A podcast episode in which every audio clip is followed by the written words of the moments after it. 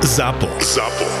To sú už 2 milióny vypočutí za mesiac. 2 milióny. A za každým, keď počujete týchto 15 sekúnd, viete, že mohli patriť vašej firme, vášmu brandu.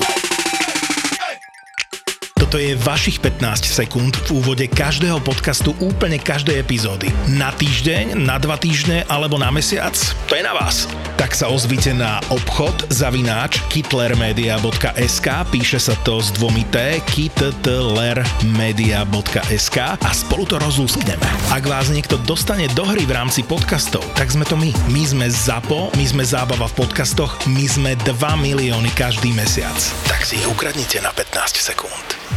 Pár dní dozadu normálna služba, priviezli pacienta, RLP, čiže rýchla lekárska pohotovosť a doktor mi odovzdáva, že Jožo, takú pikošku ti nesem. No, ja ti to poviem takto, to je karcinom tváre. A že karcinom tváre, čo s tým ja mám, že ako, čo, čo, čo, čo s tým mám ja robiť, nie? No ale on je aj hypotenzný, čiže nízky tlak, a asi tam bude aj nejaký zápalový syndrom, že taký zanedbaný, ale že odpadol vonku niekde na ulici a tak ho doviezli ako kolaps mi to teda odovzdali. On, dobre, no tak však nič, prebral som, dal som pečiatku, idem pozrieť na pacienta, nie, už mal aj odbery, lebo sestričky sú u nás už zvyknuté, že čo ja kedy chcem, tak vedeli, že hneď odbery budú, tak už sa odbery brali. A už ak som prichádzal ku tomu pacientovi, tak pozerám, že ty kokos, to čo je? A má takú, jak gázičku, takú hrubšiu cez, cez tvár. Dal som dole tú gázičku, že idem sa pozrieť, že prečo ju tam má, či tam má nejaký zápal alebo čo a ten nádor pozrieť. Ale ten pán nemal tvár. To bol vyslovene, ja som povedal, že on, on nemá tvár. A sestrička, že aká nemá tvár? No nie je nejaký psík, ktorý je nemá tvár, ten pacient nemá tvár. Oči vyžraté karcinómom, nos vyžratý karcinómom. Sám som kúkal, ako dýcha, tak cez ústa, tie mal pootvorené. Bol v takom dosť zlom stave, somnolentný, čiže taká porucha e, vedomia na úrovni kvantity. A s tým, že teda som čakal na tie výsledky a vedel som od začiatku, že bude prijatý, že to je zanedbaný nádor. Potom prišiel nejaký bratranec alebo niečo také a vysvetloval nám, že bol tvrdohlavý tento pán, že mu nosili jedlo domov, medzi tým utekla nejaká infúzia, tak sme sa rozprávali s tým bratrancom ďalej, doniesol nám potom občiansky, lebo my sme ho nevedeli identifikovať, lebo keď človek nemá tvár, je dosť ťažko identifikovateľný došiel teda občiansky. Na tom občianskom bolo, že ten občiansky bol vyrobený pred 13 rokmi, tak sme vedeli, že pred 13 rokmi ešte ten nádor nemal. Hoci tvrdili, že to má desiatky rokov, tak asi len možno 10 rokov. Každopádne to bol zanedbaný nádor, podľa všetkého, ktorý by sa dal krásne odoperovať a vyliečiť. Keby to bol maligný melanom, jak, si, jak to prezentoval ten bratranec, že on sa veľa opaloval a z toho to má, tak pri malignom melanom by nevydržal tak dlho, že roky, desiatky rokov. Tak sme teda usúdili, že najskôr je to bazocelulárny karcinom, ktorý ide síce deštruktívne, ale teda až tak nemetastázuje.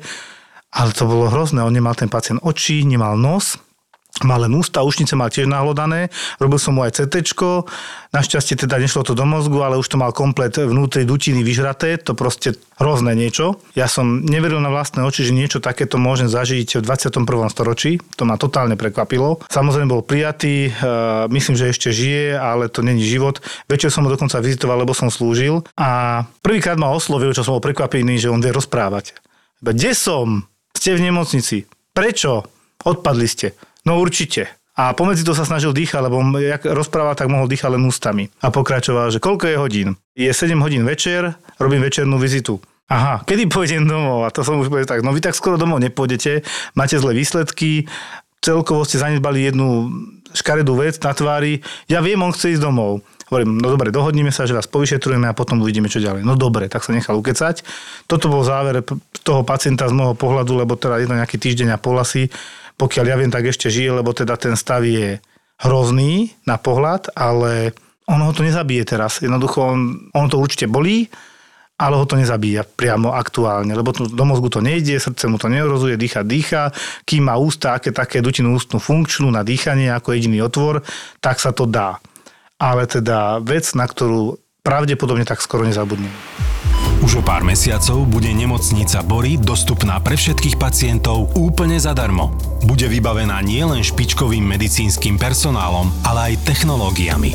Máme dva lineárne urychlovače, z toho jeden je roboticky automatizovaný prístroj, volá sa Cyberknife alebo kybernetický nôž. To je prístroj, ktorý prinášame ako prvý do slovenského zdravotníctva, takže pacienti s určitým typom onkologických diagnóz doposiaľ museli za touto liečbou dochádzať do zahraničia. Okrem ožarovacích prístrojov, ktoré ktoré liečia efektívnejšie, rýchlejšie a šetrnejšie k pacientovi, bude nemocnica Borí disponovať napríklad aj robotom, ktorý bude lekárom pomáhať pri operáciách. Najväčší benefit roboticky asistovanej chirurgie je v tom, že je precíznejšia, je jemnejšia tá operatíva a dá sa operovať v podstate aj v ťažko dostupných lokalitách ľudského tela, ako napríklad malá panva. Panva sa u ľudí zužuje a v podstate, ak sú to nejaké operácie prostaty, alebo ak je to u mužov dajme tomu, alebo u ženy na maternice, alebo ak je to operácia e, nízkej časti hrubého čreva, ten priestor je mimoriadne limitovaný a ťažko sa tam pohybovať otvorene a takisto aj laparoskopicky. Preto tá robotická chirurgia je v tomto lepšia, ako keby lepšie sa ten operátor dostane aj k tomu nádoru a vie ho lepšie zoperovať.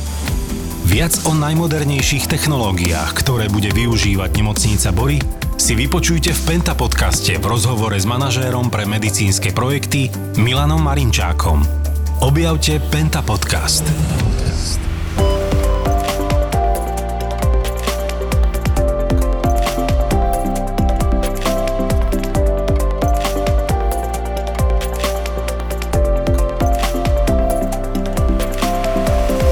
Tu strašne rád vítam konečne môjho prvého doktora na urgentnom príjme, už som ho spomínal tak by the way, mimochodom. A teraz ho tu konečne fyzicky mám. Každopádne doktor Lukáš Takáč, ahoj. Ahoj Joško. A dovolím si tvrdiť, že si za mesiac videl viac vecí ako iní lekári za rok. Mm, je to možné. Hovoril si, že už mal niekoľko aneuriziem. Bohužiaľ. Koľko? Tri. Tri aneuriziem. Tri z toho či... jedna bola taká nepotvrdená, by som povedal, ale hej, brušné. Z toho jedna sa vlastne trhala až do hrudnej. Takže, Takže štatistická brušná. odchýlka by som povedal. V tomto. Ano. Vlastne ja som sa ťa vtedy pýtal, keď sme došli na lekárskú izbu, že koľko si ich mal už ty.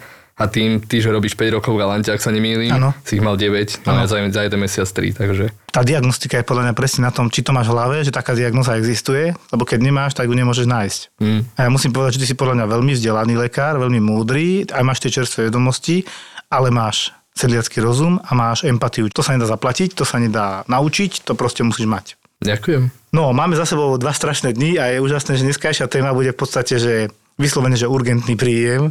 Budeme sa snažiť byť trošku objektívnejší, ako sa to len dá, lebo je to určite z našej strany viac subjektívne ako objektívne. S tým súhlasím. Ja by som možno rozobral dnešný deň, ten taký čerstvý v našich hlavách. Ja som včerajšok taký, áno. Čo spočívalo, že zlý deň? No, jednak to, že prakticky pacienti chodili sanitkami aj po vlastných non-stop, čiže vždy som mal pred ordináciou niekoho a tiež to Neboli to úplne ťažké prípady, ale bolo to len dlhšie riešenie, alebo len nejakú takú...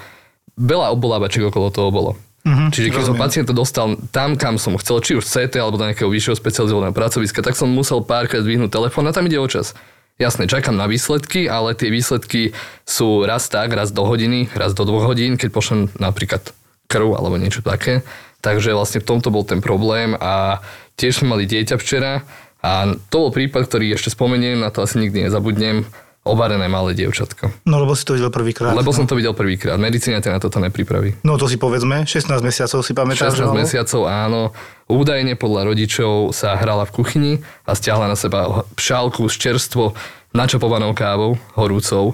Vlastne si obarila ústočka, obarila si krk, brúško Čiže odhadujem takých 20% to mohlo byť, uh-huh. čo už u dieťaťa je naozaj ako kritické, pretože tam môže do šoku. Boli to môjim odhadom asi 2B alebo 2A popáleniny. Uh-huh. S tým, že vlastne sme hneď zmobilizovali pediatra, primára pediatrie, ten prišiel dole, postaral sa o to dieťa, ja som zatiaľ písal správu a snažil som sa dovolať do rekonštrukčnej chirurgie popáleniny družinové. Nie je nič horšie ako malé dieťa s popáleninami, teda mm. napríklad obarené, tam zliezala koža, ja, som, ja si to pamätám, no. že ten tatko bol, on bol sivý. On bol spotený sivý, mm. chalani sanitári to komentovali, že a myslím, že ešte aj ďalší ľudia, že aký bol, jak sa choval, ale tak asi bol aj trošku v šoku. Áno. Lebo nevedel, čo má robiť, videl som, že je v strese, matka tiež a oni ani pulovelik nedali dole, ten pôvodný, čo sa obarila. No tam bol ten problém, že otec v tom strese nejako zabudol nejak racionálne rozmýšľať a ten pulobrik začal rolovať smerom hore. Lenže tam on vlastne, ten pulobrik bol ten, v ktorom sa ona obarila, čiže bol celý mokrý, premočený, ešte aj teplý dokonca, čo vonku bola zima včera. Takže a, a matka mi práve naopak prišla až príliš spokojná, čiže jej asi vyplo vtedy ano. Nejak, nejako, nejaký obranný mechanizmus, keď videla, videla to dieťa celé červené, plačlivé Čiže je to, je to aj, aj pre toho lekára. Ja som, prísam, videl som to a nevedel som prvý, prvú chvíľu, čo mám robiť. Čiže som z toho bol dosť nesvoj, ale potom jasné, zapol nejak ten mozog, dobre, ideme písať, tak som si začal písať, pozerať. No mňa akurát v tej chvíli, keď som videl, že ti to doniesli a že to proste nevidíš každý deň. Ani ja nemám s tým také brutálne skúsenosti, lebo predsa len je to malé dieťa. Ja som nepochopil jednu vec, prečo nevolali sanitku, hej. Toto si dovolím tvrdiť, že keby dali sanitku, nikto im na to nič zle nepovie. To je Tým pravda. pádom pravdepodobne by išli rovno na popalinové. Nepodstatné prišli po svojich a tá bula, ktorá praskla asi na tom hrudničku toho dievčatka, my sme žili len- zlezenú kožu, naozaj to vyzerá škaredo. Tá panika je v každom z nás a ja som myslel iba na jedno, že no kričalo to dieťa na celý urgen, hej, to je jasné. A že musíme mu tlmiť bolesť a teraz, že no čo, kanila, jasné. No a teraz kanila. Ja už som tiež mimo cvik s deťmi malými, tak ma napadol hneď primár pediatrie, tak som mu zavolal. On bez problémov hneď došiel, chvala Bohu, aj nám poradil čo aj ako, predsa len nie sme na toto naučení úplne. A poriešili sme, myslím, že pacientku normálne, štandardne. Bol som strašne potešený, ako pekne chalani dali tú takú, to bola sádra, že? To bola iba dlažka ako spredu. Dlažka, aby sa to neopieralo. Áno, áno. To sa mi strašne páčilo, ako to chalani sanitári vyriešili, že to Mhm. takto urobili. Evidentne majú dobrú prax v tomto a mňa niečo naučili. Mali sme šťastie na tých skúsenejších. Tak, tak, Asi akože no. To je presne to, čo ťa zoceluje vždycky vidíš niečo nové.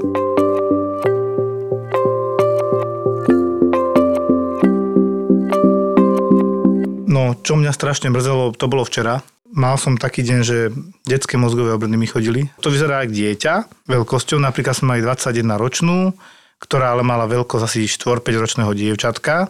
Oni opakovane chodili, že zvracanie naozaj. A ja som to potom už vyriešil tak ra- razantnejšie, že kde jej robili šant, tí pacienti majú často hydrocefalus. To znamená e, veľa mozgového miechov moku v komorách v mozgu.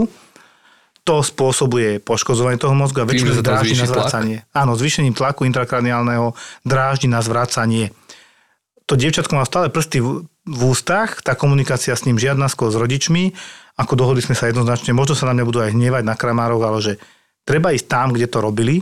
My tu šanty nevedieme, nerobíme, aj keď urobíme CT, tak musíme konzultovať a ten tatko sa hneď chytil. Áno, minule sme tu boli 4 hodiny s výsledkom, že konzultácia, alebo sa musíš dovolať nejakému človeku na neurochirurgii na Kramárok. Pritom tam v správe mali, že kedykoľvek pri zhoršení sa tam môžu ohlásiť, že tam proste nie je neochota. Tak nakoniec, ja som to ako primár napísal, že nie, treba tam to vyšetrenie, nech sa na to pozrú odborníci z tohto fachu.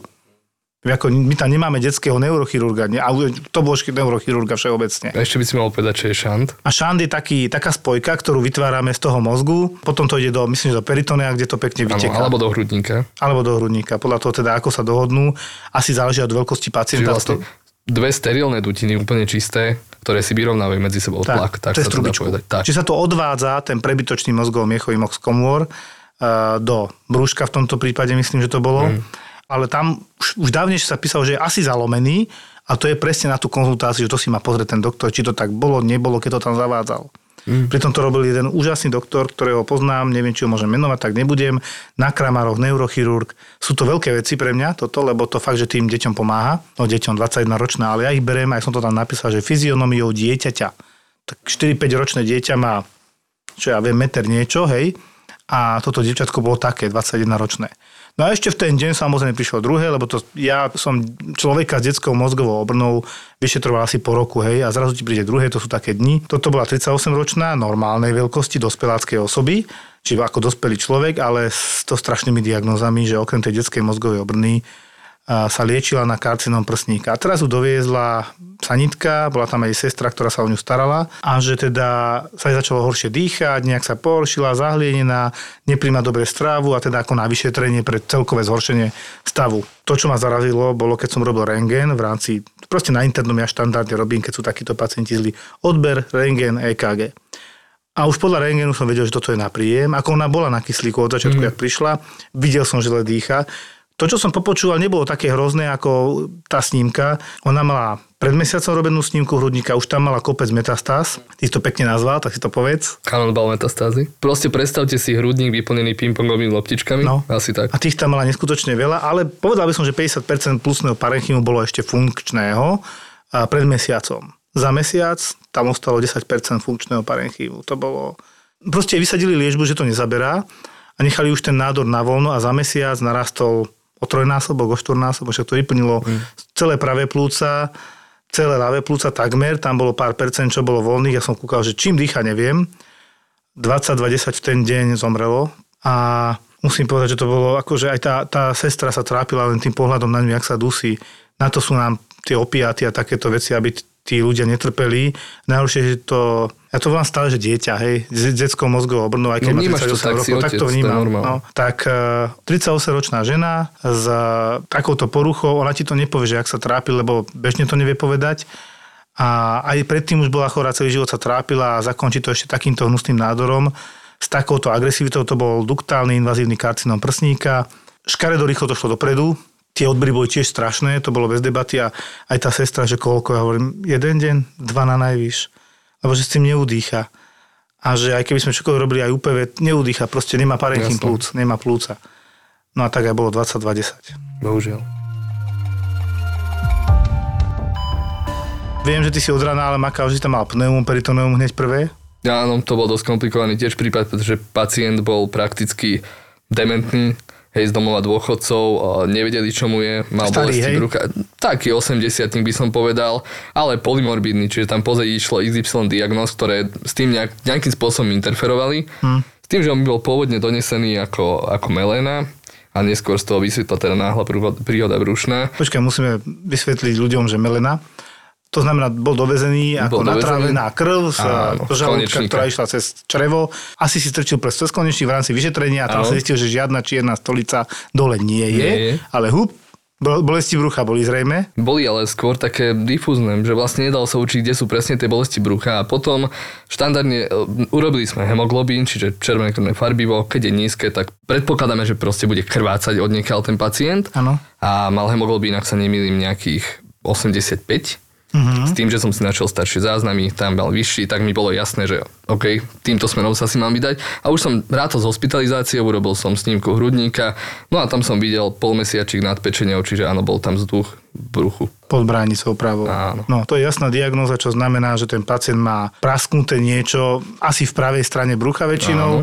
Môže to byť žečník, môže to byť e, žalúdok, vred. A ten pacient bol teda prijatý a asi akutne operovaný. To neviem, jak dopadol, viem, že bol prijatý, ale či bol operabilný, lebo on tam mal aj kreatíny zvýšený, viacero, viacero vecí mal pokazených v tom krvnom obraze aj biochemie, takže No je to vitálna indikácia, za internistu ti poviem, že Je, ale- asi by som to riskol. No to, to samozrejme už je potom hore na starosti im. Naša úloha je to rýchlo zdiagnostikovať, čo sa ti teda podarilo a pacient išiel hore mm. na príjem, na chirurgiu. A to ti pokračovalo ten deň? Potom došla Melena, Ozajstná už, hej? Ozajstná Melena, áno, taká poriadna, to bola tiež pani, ale tá bola, poviem to tak, extrémne polymorbídna, pretože naozaj v pozadí som sa narátal iba z jej starších záznamov, že tam bolo okolo 20 diagnóz a to boli ťažké chronické diagnózy s tým, že tam ešte bola infekcia nejakého močového traktu, čiže e, nebola to ľahká pacientka. Doniesla mi ju záchranka s tým, že je tlakovo nestabilná, ale podarilo sa im nejako stabilizovať RLPčke. Tým, že vyzvracala asi pol litra krvi, Uf. na striedačku to bola čerstvá krv a krv natrávená, čiže taká ako kávová usadenina. Následne o, mal bola plienkovaná, takže tam bola samozrejme meléna. No ale v pozadí bola najdôležitejšia diagnóza, ktorá toto celé zapričinila asi cirhóza pečenie a tu bol ten prípad, kedy som tu pani skutočne lutoval, pretože vieme, z čoho je cirhóza, asi každý človek vie, že prevažne je to na cirhóza? Slovensku je to asi prevažne alkohol, lenže táto pani uh, zrejme nepila a v pozadí išlo chronické ochorenie hemochromatóza a tá hemochromatóza vlastne spôsobila s odstupom času takúto deštrukciu toho pečenového parenchymu a keď pečen zlyha, tak vla- vlastne sa minú koagulačné bielkoviny a tým pádom sa krv nemá ako zrážať, čiže je to očakávateľné. Plus ezofagálne varixy, ktoré tu boli už veľakrát spomenuté. Ty si hovoril, že bola v takom zlom stave, že nevieš, či to zvládne. Neviem, pani. či to zvládla, lebo ja keď som ju prijímal znovu, hodina obvolávania oddelení, kde majú voľné miesto, lebo zas už prichádza COVID pomaly aj všetko s tým spojené. Takže hodina obvolávania, tlakovo išlo stále dole, ja som jej dal vlastne tú protišokovú liečbu, akú som mohol v tom čase na urgentnom príjme dať. No a išla hore o, s tlakom 80 na 35, čo není výhra a hemoglobín, nestihol som ani počkať na výsledky, tak rýchlo som to- sa to snažil vybaviť. Áno, spomenul si teraz, že začíname zase problém s miestami, s tým som bojoval aj ja dneska, aj včera a dneska viac. Aj som na Mamaragane už eh, vycapil rengenovú snímku ďalšieho pacienta, hoci trikrát dočkovaného, ale bohužiaľ nie štvrtýkrát. To nebol ani taký starý 49 ročník, ale tiež tam, ako ty vravíš, mal kopec diagnóz pred sebou a možno aj za sebou. A bohužiaľ 80% poškodenie plúc, 60 saturácia, naozaj vyzeral zle ten pacient a tých pacientov za tieto dva dní bolo, no ja som mal pocit, že sa striedali úplné hlúposti s naozaj akutnými pacientami. Lebo na jednej strane mi donesli dneska ráno pána, že z domova dôchodcov volali obvodnému, že nejako horšie chodí a on, že zavolajte mu sanitku a priviezli ho. Ja som si ho vyšetril, pozrel som aj na tie parametre, tlak, puls, Nič, všetko v poriadku. Tak to urobíme odbery, zavolajme neurologa, neurologička prišla, vyšetrila, tiež na ňom nič nevidí, nemá porážku, tie nohy sú vyslovené len slabé, alebo ako keby sa mu nechcelo, možno sa opúšťa, urobili odbery, ty kokšo výsledky lepšie ako ja. A v zápäti ti prídu tri ťažko akutné stavy, však vieš čo dneska, teda, No, ja som tam mal jednu pani, že teda ona je liečená na glomerulonefritídu, mm. to je taký autoimunitný, väčšinou autoimunitný zápal takých elementov v obličke v jednoduchosti, aby to pochopila aj laická verejnosť. Pán docent Demeš mi na to vysvetlil perfektne. Škaredé ochorenie obličiek, ktoré potrebuje v tomto prípade kortikoidnú liečbu, pani už bola na cyklosporí, niečo je, čo sú cytostatika, veľmi silné lieky. No a teraz nevieme, či za to môžu tie lieky, alebo progredovalo ochorenie, ale pani prišla, celá sa triasla, hypotézna, nejaký 90 na 40 bol najvyšší tlak, čo som tam nejako vykúzlil. V úvode hypoglykemia, hyperkalémia, čiže strašne vysoký draslík a ni- nižší cukor, pritom ona bola ako diabetička. Ten vysoký draslík je nebezpečný, to sme si hovorili, že tam môžu byť závažné arytmie. Áno. No a obličky katastrofa zo zo 150 kreatininu, do tých 100 je taká normálna hodnota pre dospelých. Pani mala 150 pri tom zo svojom ochorení chronickom, mm-hmm. ktoré sa buď zakutnilo, alebo z nejakých iných príčin tam vzniklo aký, akutné poškodenie obličiek a mala 750 ten kreatinín a ureu, ktorá je na 20-30 toxická pre mozog, mala 47. Mm-hmm. Ona vyzerala ako Parkinsonik, ale triasla sa len keď mi chcela niečo ukázať, podať, tak sa jej strašne triasli ruky.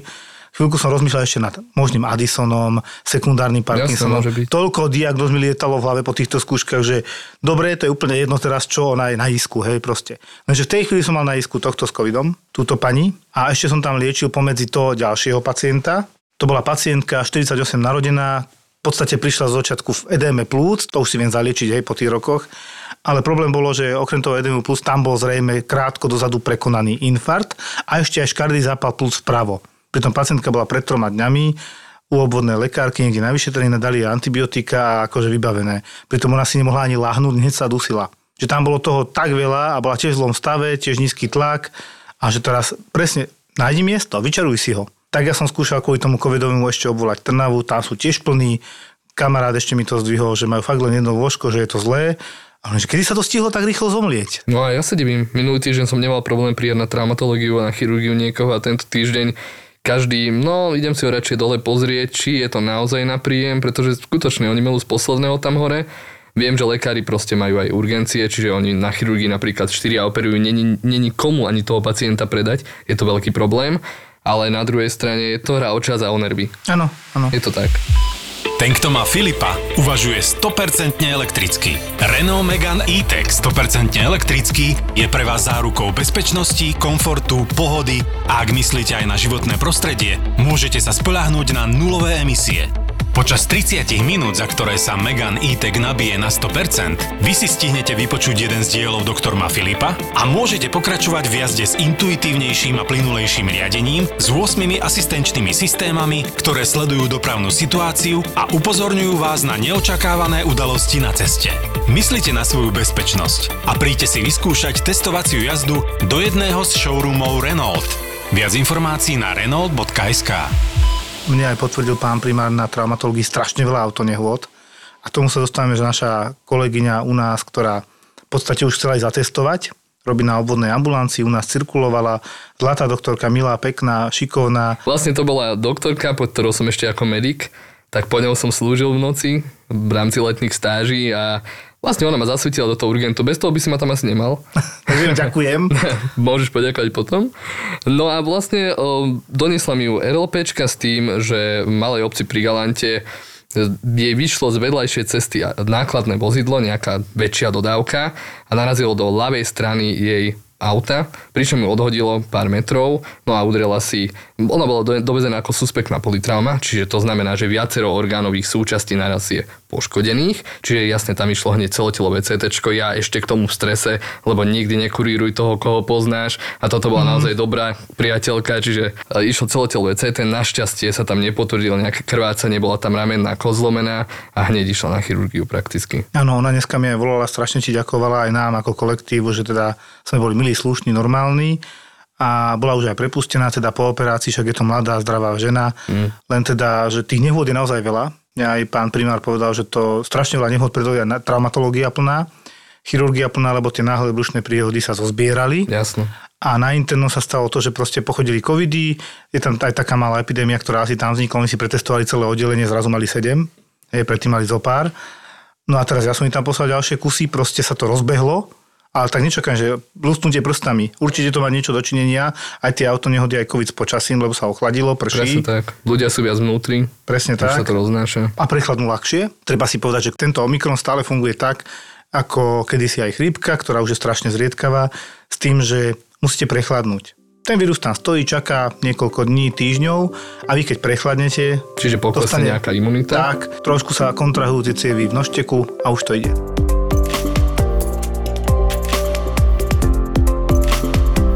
A čo sa týka toho covidu, tak mne to začalo už minulý týždeň v stredu, kedy, ale ja som ešte nemal takých, čo práve, že by boli niekde v interiéri, ale skôr také sociálne prípady, že bezdomovci a tak, celkom banálnymi vecami, ale samozrejme som sa kvôli nim obliekol a všetko, len to bola samozrejme ebrieta, čiže vlastne alkohol tam mm. zauradoval, padli na chodníku, rozbili si hlavu, no a ideme robiť CT hlavy, samozrejme CT na dve hodiny zavreté kvôli covidu, Áno. alebo na hodinu, alebo neviem, jak to oni majú. No a znovu, o hodinu dojde ďalší, znovu je brieta, rozbitá hlava, štyroch som takto mal prebehu jedného do S covidom všetci. S covidom všetci. Čiže zvonka z ulice, hej. Áno, áno. Dvoch donieca RLPčka, dvoch RZPčka, takže... To je taký ten Do paradox, že my sa chránime, chránime, pri do je tam bezdomovec, on ťa môže nakaziť. To je výborné. Ale včera som mal už popoludní veľmi úsmevný prípad, tiež vlastne to bol tiež taký kázus, čiže nejaký taký sociálny prípad, s tým, že prišla mi RZPčka a doniesla mi pani okolo 60 vraj vyskočila von oknom. Našli ležať pod nejakým bytovým domom niekde uh, v obci pri Galante s tým, že okolo nej bola kaluž krvi,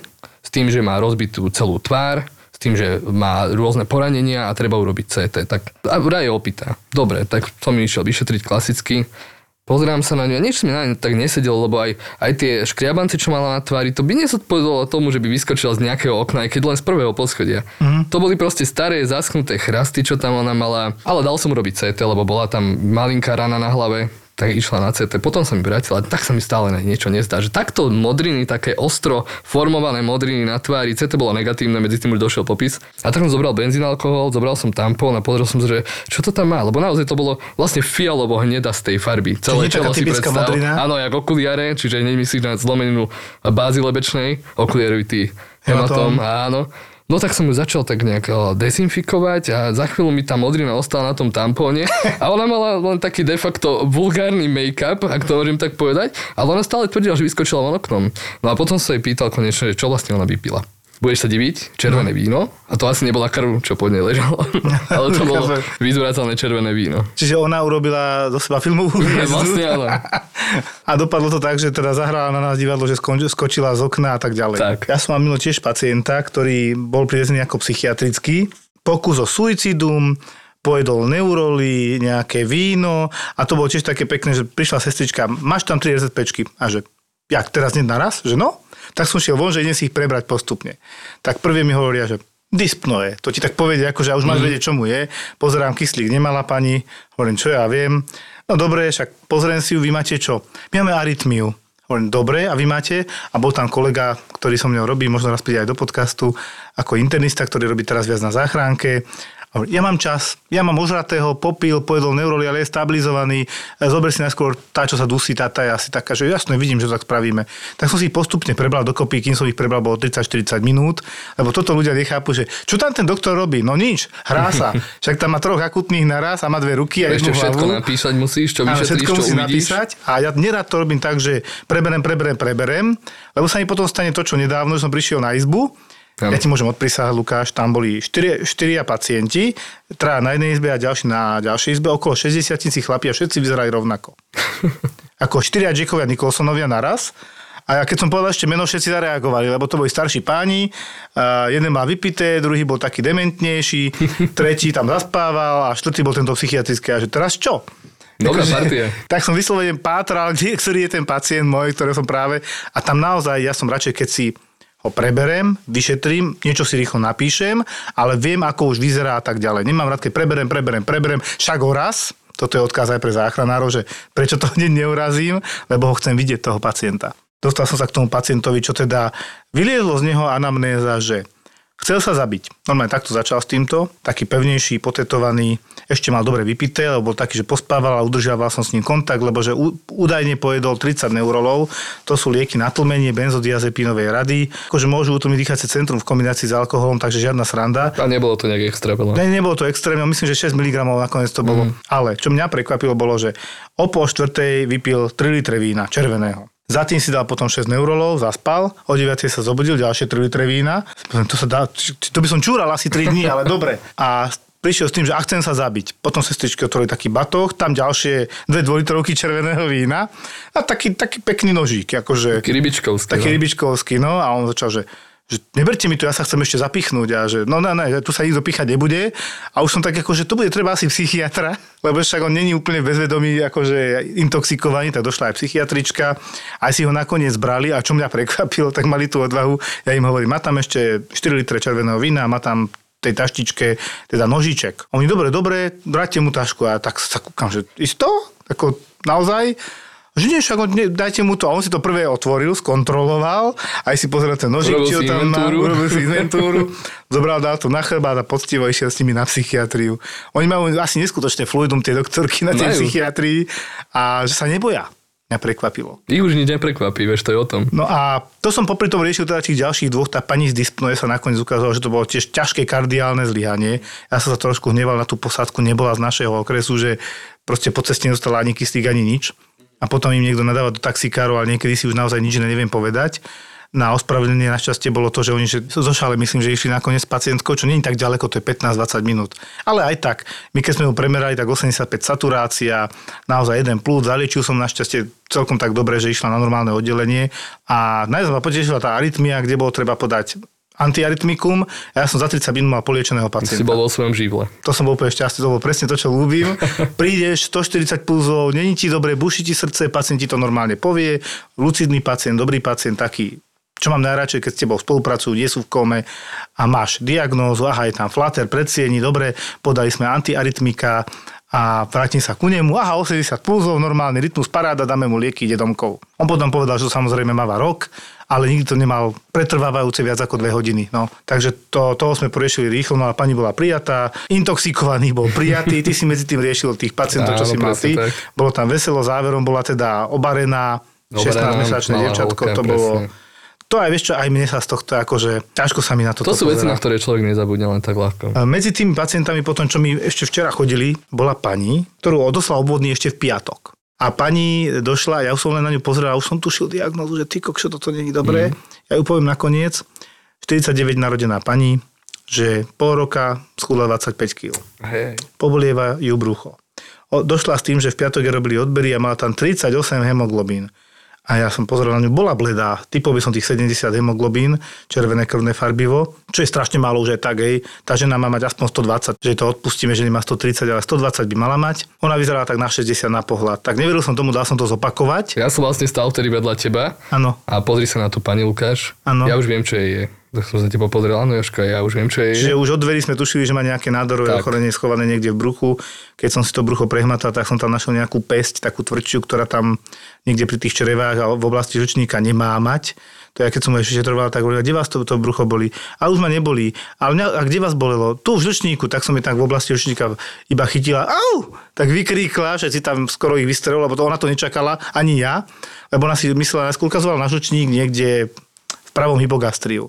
Žlčník je pod pravým rebrovým oblúkom a tam mi zakričal naozaj, ale tam bol aj ten útvar, taká, taká pesť, také nedobré niečo. Čiže predpoklad, že to bol žlčník? Alebo... No, bude to ne... A vieš čo, nemala vysoký, vysoký bilirubín, mm. Čiže môže to byť niekde v čreve, hej, to ťažko takto, tam sú aj čreva pod uh, pravou hepatálnou flexúrou, ako to popisujeme ano. na rengéne. Niekde v tej oblasti pani má asi niekde použil nádor. My sme to také naznačili potom, lebo ona sa tvrdila, že však čo idem domov, nie, však čo mi je, nič mi není. To, že je treba podať niekoľko krví, ktoré je inak tiež v poslednej dobe strašne málo. Málo darcov? No, nulka není normálne. Ja mám nulku. No a ja. Takže normálne je aj výzva, tak to môžeme aj takto povedať, že darujte krv ľudia, sú autonehody, sú chorí pacienti a chýbajú krvi. A to nie len u nás, ale aj v celom Trnavskom regióne, asi aj v Bratislavskom predpokladám. Nikdy neviete, kedy tú krv bude potrebovať niekto z vašich blízkych. Presne tak. No a takéto zlé dni sú, ja som žene hovoril, že žena, že chodí taký zničený z roboty. No ja som ti to hovoril, že v septembri bude zle. To vždycky tak je. No to je môj teda- 1. september, tak už sa 12 chystám rokov robím, september, október je zlý, v novembri sa to trošičku ukludní, december bude ešte horší, toto pôjde až do marca a potom ku letu sa to trošku zlepší.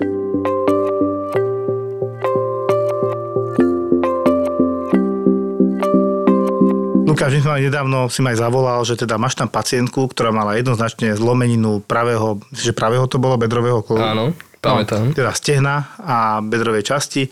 A s tým, že teda napriek všetkému, čo si jej povedal, že ona teda do nemocnice nepôjde. Nie, nie. Ona sa namiesto toho začala modliť, však Áno. kľudne, nech sa páči, v nemocnici je to dovolené. Len potom začala rozhadzovať peniazmi a každému na okolo, či už pacient alebo lekár mu chcela do bačku dať peniaze, aby sme ju pustili domov, že ona tam proste neostane. Potom si ma zavolal už zúfalý po hodine presviečania, že zostanete v nemocnici. Aj príbuzní tam už boli. Áno. Dohovorali je rovnako. Ja som si myslel, že príjem ako kráľ, ako inokedy aj poviem, ona pôjde hore, nie? Nie, tvrdohlava babka. Veľmi tvrdohlava, lebo vieš, keď máš niekoho, kto sa dusí, mal som také, tak tiež ona ide domov, ona ide domov. A ja, nech sa páči, urobila 3 metre, zastavila sa pri e, zárubni od dverí, že fučí, fučí, fučí, pochopila, že to nedá, hej. Tuto to tak nevieš úplne urobiť, lebo ona si leškala. Ona ležka vtedy nemá bolesti a ona však ja sa zvládnem aj posadiť, tak budem na vozíku do konca života. Ona už tak si na to, vlastne za tie 3 hodiny, čo tam ležala, si už zvykla na život na vozíku, pritom predtým bola mobilná. Áno. No ale o, nakoniec, nakoniec sme to dali. To bolo tiež tak, že asi 3 hodiny vysvetľovania, fakt, že to je strašne veľa energii vám odoberie takáto Medzi situácia. tým iných pacientov riešiť. Už aj psychiatrov som tam potom volal, lebo som bol zúfalý, že či je pri zmysloch, tí tako sa s ňou porozprávali, aj napísali nále, že je pri zmysloch. A Tým dcera pádom zúfala... rodina nemala slovo. Áno, áno, lebo tak rodina, že či nemôžeme proti vôli. No nemôžeme proti vôli, ale teda musíme ukecať, doslova. Ale to bolo tiež tak, ona si sadla a zrazu, keď si chcela naspäť lahnúť, aha, už začalo bolieť. To bol moment, podľa mňa, keď sa to zlomilo v nej, že fú, a ako ja budem doma, a čo v noci? Presne. A to sme vysvetľovali pani, ale toto bude. Vy zostanete takáto, a to nehovorím o tom, že budete viac menej nepohyblivá. Riziko embolizácie, riziko nejakého zápalu, dýchacích ciest, močových ciest. To nebude sranda. Kto vám dá silné lieky od bolesti? Pod tlakom týchto všetkých udalostí, ale vyslovene sa zlomila, keď si chcela naspäť z toho sedenia lahnúť a začalo to príšerne bolieť. A to potom tak už mala poloslzy, že teda vzdávam sa, áno, tento argument, že ma to strašne bolí, dobre zostávam. Mm. Ale 3,5 hodín sme tam strávili. Nevadí, stálo to za to. Stálo to za to. Ja som bol tiež rád, lebo tam bola potom už iba jedna cesta, že s veľmi vysokou pravdepodobnosťou by zomrela. A treba povedať aj to, že keď je taká veľká zlomenina na nejakej kosti, tak v tej kosti krv ona sa tam vyleje, takže buď by zomrela na vykrvácanie, alebo na nejakú pneumóniu. To keď prídeš na tú izbu, kde som ja robil vizitu u tohto pacienta, ktorý nemal tvár, tak tam bol vedľa neho ďalší, tiež taký kazusák, ktorý zase mal nádor orolo oblasti, čiže ako, myslím, že to bolo koreň jazyka. Ďalší vedľa neho mal tiež nádor, myslím, že pečenie, bol celý žltý, tiež taký polokázus. Paradoxne raz presne na vizite som mal takto pacienta, to bol alkoholik a má vedľa seba takých dvoch bezdomovcov, tiež dva nádory, tých nádorov je strašne veľa v poslednej dobe. Ja som mu tak ponúkol po tej vizite, že viete čo, ja vám ponúknem, máme tu jednu voľnú izbu, čo sa uvoľnila, sme prepustili pacienta domov, nechcete ísť tam, že vidím, že tento má tu na vás chrchle, také škaredé hlieny, cez tú hadičku, trubičku a tak. Ale nie, ja som tu spokojný, nikam ma nedávajte, ja tu mám okno, ja tu mám slnečko, mne tu je dobre. Ja som bol taký prekvapený, že no dobre, keď myslíte, že chceš mu dobre, vieš. To si pamätám ešte z Urgentu, jak tam došiel. Akurát som tam mal aj kolegovcov z iných oddelení a sme sa išli na ho pozrieť. A ja som sa len tak opýtal, či vlastne ešte fajčí, lebo v anamnézi mal napísané, že fajčí. A on, že dneska nefajčila. Ja, že ale inak fajčíte? On, že áno, že takú krabičku denne. Čiže ja predpokladám, že to je tracheostóm, miesto tiež pchá. Asi. Asi. A teraz nemohol fajčiť, tak došiel, lebo to bolo zahlinené, mu to rozmokalo z cigarety. No dneska som mal tiež také, no. toto fajčenie niekedy také, také zvláštne. Myslím, že to bolo pri tej pani s 38 hemoglobinom a tam bola debata, že fajčíte, že? Ako ja som šiel na istotu, lebo však vyzerá tak, že ku doktorom nechodím, som zdravá. Nefajčím už. Tak fajčíte či nie? Fajčila som. Koľko? A jednu, dve krabičky denne. A teraz? No teraz už len jednu. Ale začalo to tak, že vlastne už nefajčí, ale vlastne fajčí. Že ak sa k tomu tak vyhýbavo všetci stavajú. A to isté bolo nedávno tiež pacient ošetrený. No teraz chodia akože vo veľkom. A oni sú aj chodí, tí ľudia, hej. A mali sme pána s ťažkým spánkovým obštrukčným apnoe. Nedávno sme tu mali plúciarov, iba okrajovo sme to prebrali a to je dosť závažná diagnoza, keď sa to tak vezme. Lebo oni sa zobudia ráno nevyspatí, zničený.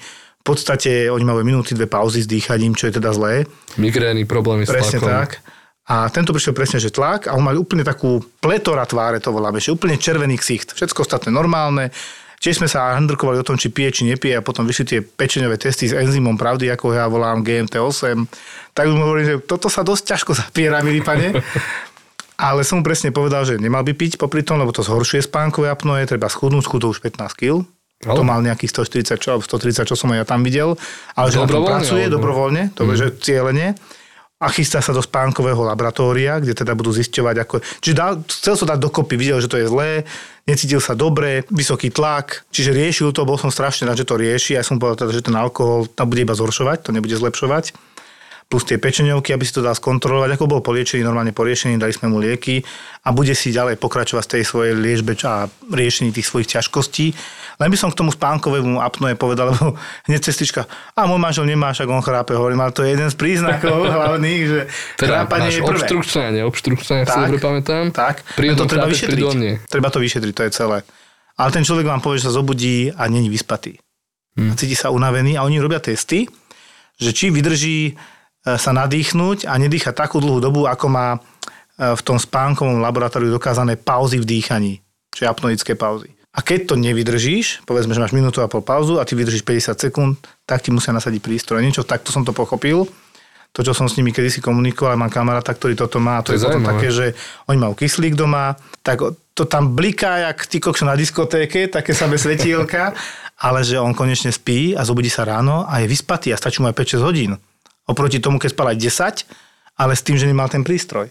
Čiže ja teraz všetkým odkazujem, riešte si spánkové apnoe, keď vám manžel strašne chrápe a nebude aj počujete, že v tom chrápaní je veľká pauza a potom sa nadýchne a zobudí, toto je taký typický prejav. Presne tak. Rizikové faktory sú samozrejme obezita, fajčenie, alkohol, čo som zabudol. No asi, alebo nejaké neurologické defekty, Jasné. cievna mozgová, takéto. No, časté infekcie dýchacích Hej. ciest a nejaká genetika určite hrá rolu. Len teda nepodceňujte to, lebo kvalita života ide výrazne hore. Tak. A ak bývate sami, tak si stiahnete nejakú aplikáciu, ktorá monitoruje spánok. Aj táto vraj dokáže vyhodnotiť. Mne sa chválila zase teraz moja mama, že oco, čo má teda nádor pažeráka, tak jak mu zaviedli stent, prestal chrápať. Ale treba povedať ešte jednu dôležitú vec, do 30 kg skoro. To tiež urobilo určite veľa, prestal fajčiť, lebo však nemôže fajčiť. To pravdepodobne tiež nejako drží, to podnebie a celú tú dýchaciu časť horných dýchacích ciest, takže to tiež asi pomohlo. Ale nechcem tým povedať, že treba zavádzať stenty, ale dajte si to pozrieť a riešiť. Uvarili sme kuchárov, aby prišli do Košíc. A aby toho nebolo málo, privezieme ti do Košíc aj Kurieris. Podcastové kombojak Poď do maminky. Vo štvrtok 6. októbra o 7. večer v Tabačke bude ďalšie Zapo naživo. Zapo naživo. Peklo v Papuli a Kurieris. Live. Lístky na našu jesennú podcastovú túr, kde sa na rehoce žiak túr kúpiš na zapotour.sk v hľadisku sa nemlaská. Sme zábava v podcastoch, sme zábava na Instagrame, sme zábava na TikToku. Zapo na TikToku je Zapo oficiál. Daj oficiálne follow a sleduj najnovšie Reelska a TikToky by Zapo Official. Zapo Official.